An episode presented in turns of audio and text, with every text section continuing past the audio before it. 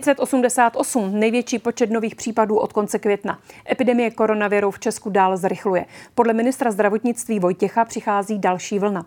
Může se opakovat situace z loňského roku? Zůstanou školy otevřené? A proč podle něj zemřelo zbytečně 15 tisíc lidí? Epidemiolog Roman Primula je hostem DVTV. Dobrý den. Dobrý den. Podle mě až takových 15 tisíc lidí zemřít nemuselo, pokud by tady v tu chvíli byla restriktivnější opatření. To jste řekl, pane profesore, v interview ČT24. Kdo za to může? Se ptá každý, ale ono to je samozřejmě velmi komplexní a myslím si, že ty nálady ve společnosti, které tady e, začaly řešit eh, problematiku covidu jako respiračního onemocnění, které nemá žádný velký klinický dopad a e, že nás ta čísla nemusí vzrušovat, vedla k tomu, že ta opatření potom po létě a před Vánoci v podstatě byla rozvolněna. Ano, je to opravdu zhruba polovina těch, kteří podle statistik ministerstva zdravotnictví na toto onemocnění zemřeli. Zkrátka, eh, to, co jste vyřekli, je zásadní prohlášení po té, co jsme si tady v této zemi prožili. Proto se ptám, v čem byla vláda podle vás nedůsledná? Co se tady stalo? Proč jsme zaplatili tak vysokou cenu za COVID podle vás?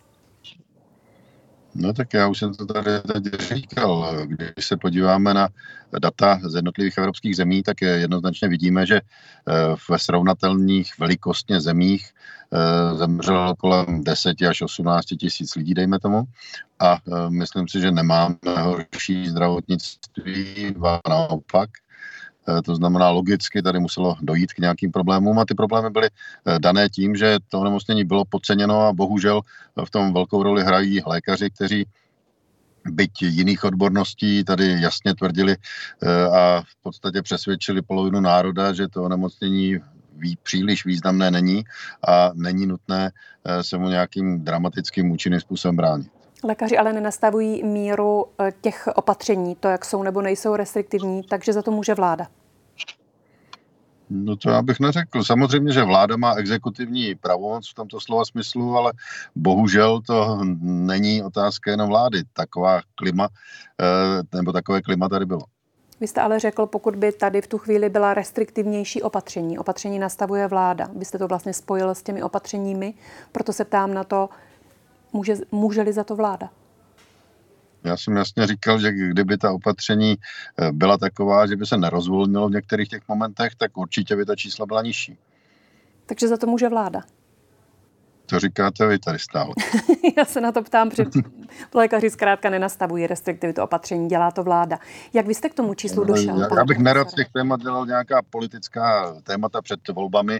Já jsem odpověděl pouze na otázku, kolik lidí by nemuselo zemřít, kdyby ta opatření byla zcela adekvátní a to je to číslo, které já jsem řekl, nic víc, nic. Ano, já to chápu. Jen když se potom veřejnost a novináři ptají na tu odpovědnost, tak vlastně nikdo nechce jí pojmenovat.